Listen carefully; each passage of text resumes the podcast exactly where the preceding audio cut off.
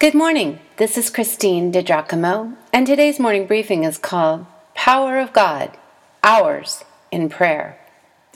Can you imagine being with Jesus and having him pray over you? Oh, how blessed were those who experienced the physical presence and voice of Jesus, commending them to the Father.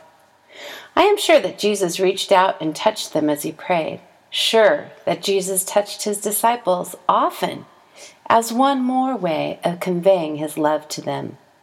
And when he commissioned them, that he raised his hand in the authority that was his alone to release them to go and teach others.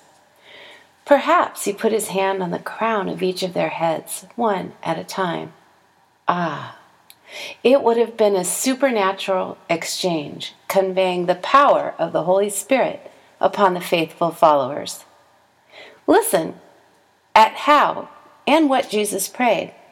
He said to the Father, Keep them safe by the power of your name, the name you gave me, so that they will be one, just as you and I are one.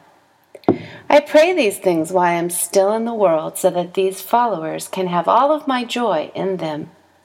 I am not asking you to take them out of the world, but to keep them safe from the evil one. I pray that they can be one as you are in me and I am in you, I pray that they can also be one in us. Then the world will believe that you sent me. I have given these people the glory that you gave me so that they can be one, just as you and I are one. I will be in them, and you will be in me, so that they will be completely one. Then the world will know that you sent me and that you love them just as much as you loved me. That's from John chapter 17. it's interesting how important it was to the Lord that you and I be one, one in Him. Hmm. Well, did you know Jesus still prays for us? Christ Jesus, who died, more than that, who was raised to life, is at the right hand of God and is also interceding for us. Romans 8, verse 34. Note that Jesus prayed, Keep them safe by the power of your name, the name you gave me. And interestingly, as Paul concluded his prayer here in Ephesians 1, he also prayed that you will know that God's power is very great for us who believe. He goes on to describe that power. That power is the same as the great strength God used to raise Christ from the dead and put him at his right side in the heavenly world. God has put Christ over all rulers, authorities, powers, and kings, not only in this world, but also in the next. God put everything under his power and made him the head over everything for the church, which is Christ's body. So, friends, as you pray, claim the power that is yours in Jesus Christ lets you and I really believe it.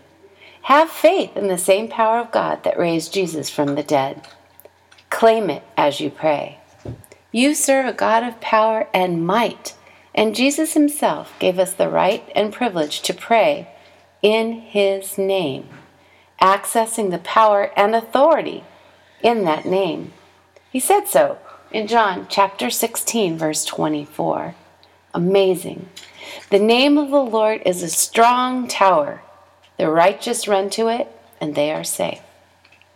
Lord God, I am weak and sometimes feel thrown this way and that in life, oft by my own failings, silly anxieties and proclivities. Yet you are God. You are the God on the throne, and you are mighty. Your power greater than any other that exists, and it is mine. So, God, I pray by the power of your name that you will enable me to walk daily in a manner worthy of the Lord and please him, please you, Lord, in every way, bearing fruit in every good work, growing in the knowledge of God, being strengthened with all power according to his glorious might, so that I may have great endurance and patience, a manner worthy of you looking to you for all things.